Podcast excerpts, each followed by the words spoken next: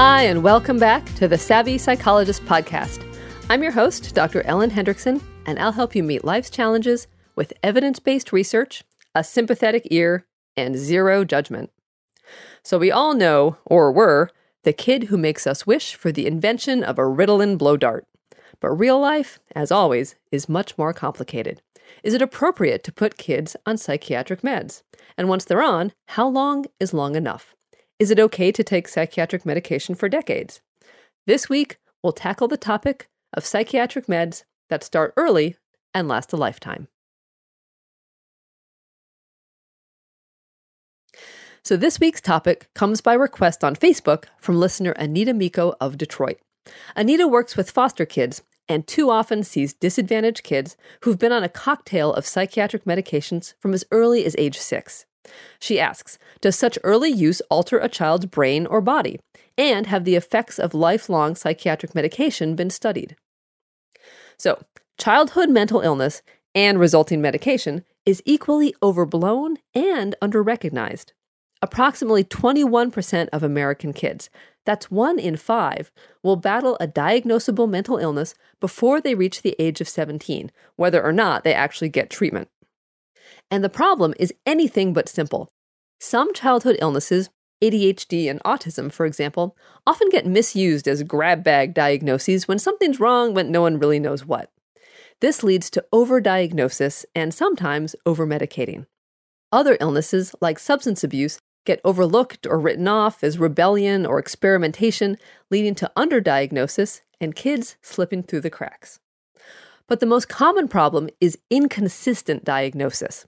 For example, a 2008 study found that fewer than half of individuals diagnosed with bipolar disorder actually had the illness, while 5% of those diagnosed with something completely different actually had bipolar disorder. But let's get back to Anita's questions. So, first, does early psychotropic medication alter a child's brain? So, the short answer is yes, but the long answer might be different than you think. So, a 2012 review from Stanford researchers analyzed over 50 studies that used neuroimaging, that is, MRI, fMRI, magnetic resonance spectroscopy, diffusion tensor imaging, and anything else that takes before and after pictures of the brain, to examine the brains of kids with a variety of mental illnesses. So, to be exact, anorexia, ADHD, autism, bipolar disorder, depression, OCD, and schizophrenia. And what they found was that overall, medication does indeed affect brain structure and function to a degree detectable by imaging. But probably not in the way you expect. So, usually when we think, quote, brain changes, we think it means something bad, like damage or stunting. But it's important to remember that untreated mental illness can also harm brain development.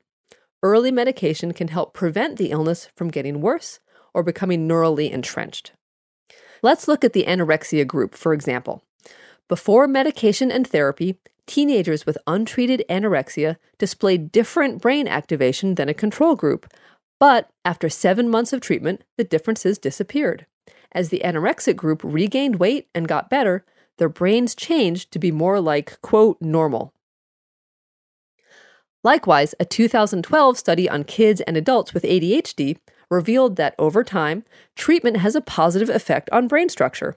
As a group, kids who received treatment had fewer brain structure abnormalities than those who were left untreated. Now, does all this mean it's acceptable to put six year olds on antipsychotics? The answer we don't know. But it's no coincidence that med overload starts at age six because this is when kids start school. When one child constantly disrupts the learning of 20 or 30 others, medication unfortunately can get called in as a neutralizing ray.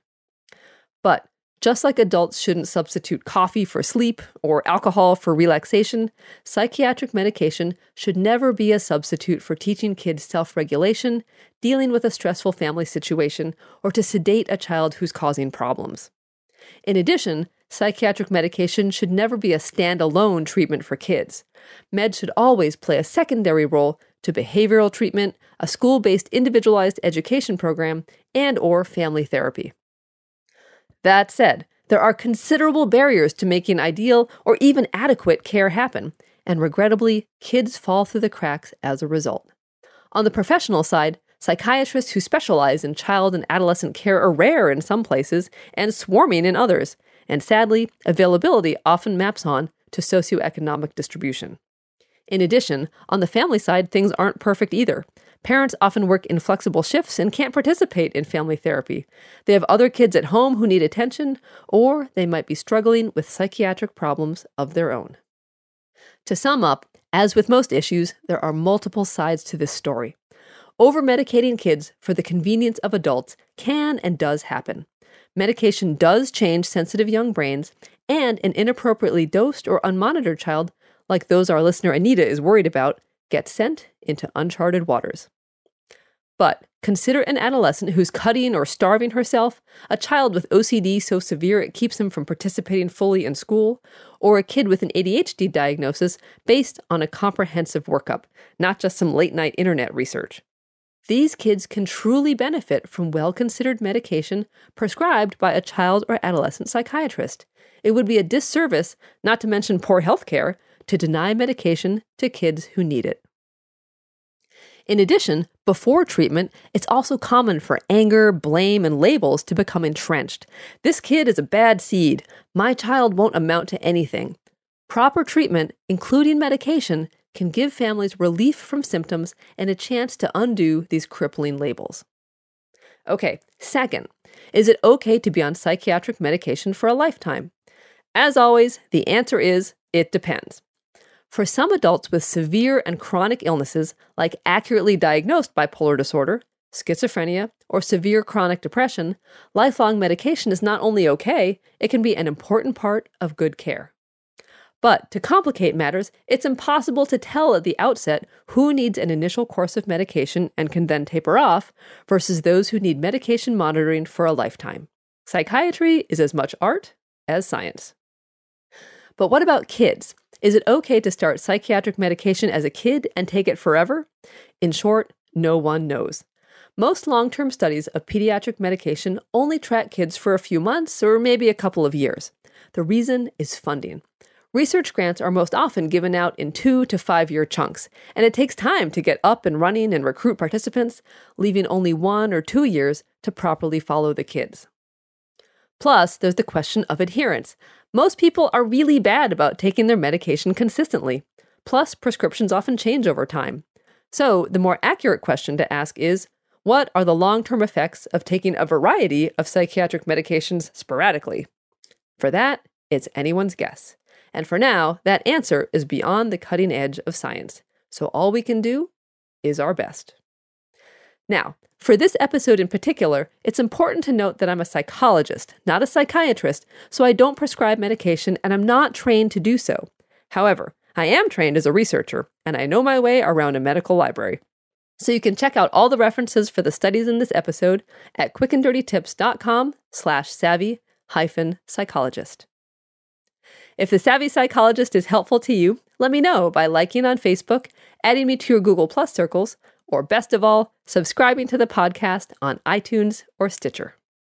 Thank you so much for listening. I'm Dr. Ellen Hendriksen, and a transcript of this episode, references for the studies I mentioned, and every podcast episode I've ever done are always available on quickanddirtytips.com slash savvy hyphen psychologist.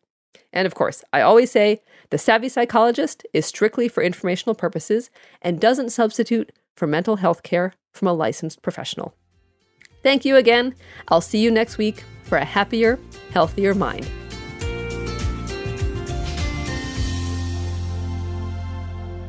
Are you tired of the constant battle with anxiety and panic? I've got a podcast that I think you'll love. It's called the Anxiety Coaches Podcast, where the host, Gina, gives you your weekly dose of tranquility and inspiration. Two new episodes drop weekly packed with practical tips and lifestyle changes to help you calm that racing heart and bring peace back into your life. So if you're ready to bid farewell to sleepless nights and constant worry, tune into the Anxiety Coaches podcast and embark on a journey towards lasting calmness and a life free from anxiety's grip. Remember, it's not just a podcast, it's a lifeline. Join Gina on the Anxiety Coaches podcast and let her soothing words be the balm your nervous system needs. Listen in and start your path to healing today. The Anxiety Coaches Podcast.com because healing begins the first time you listen.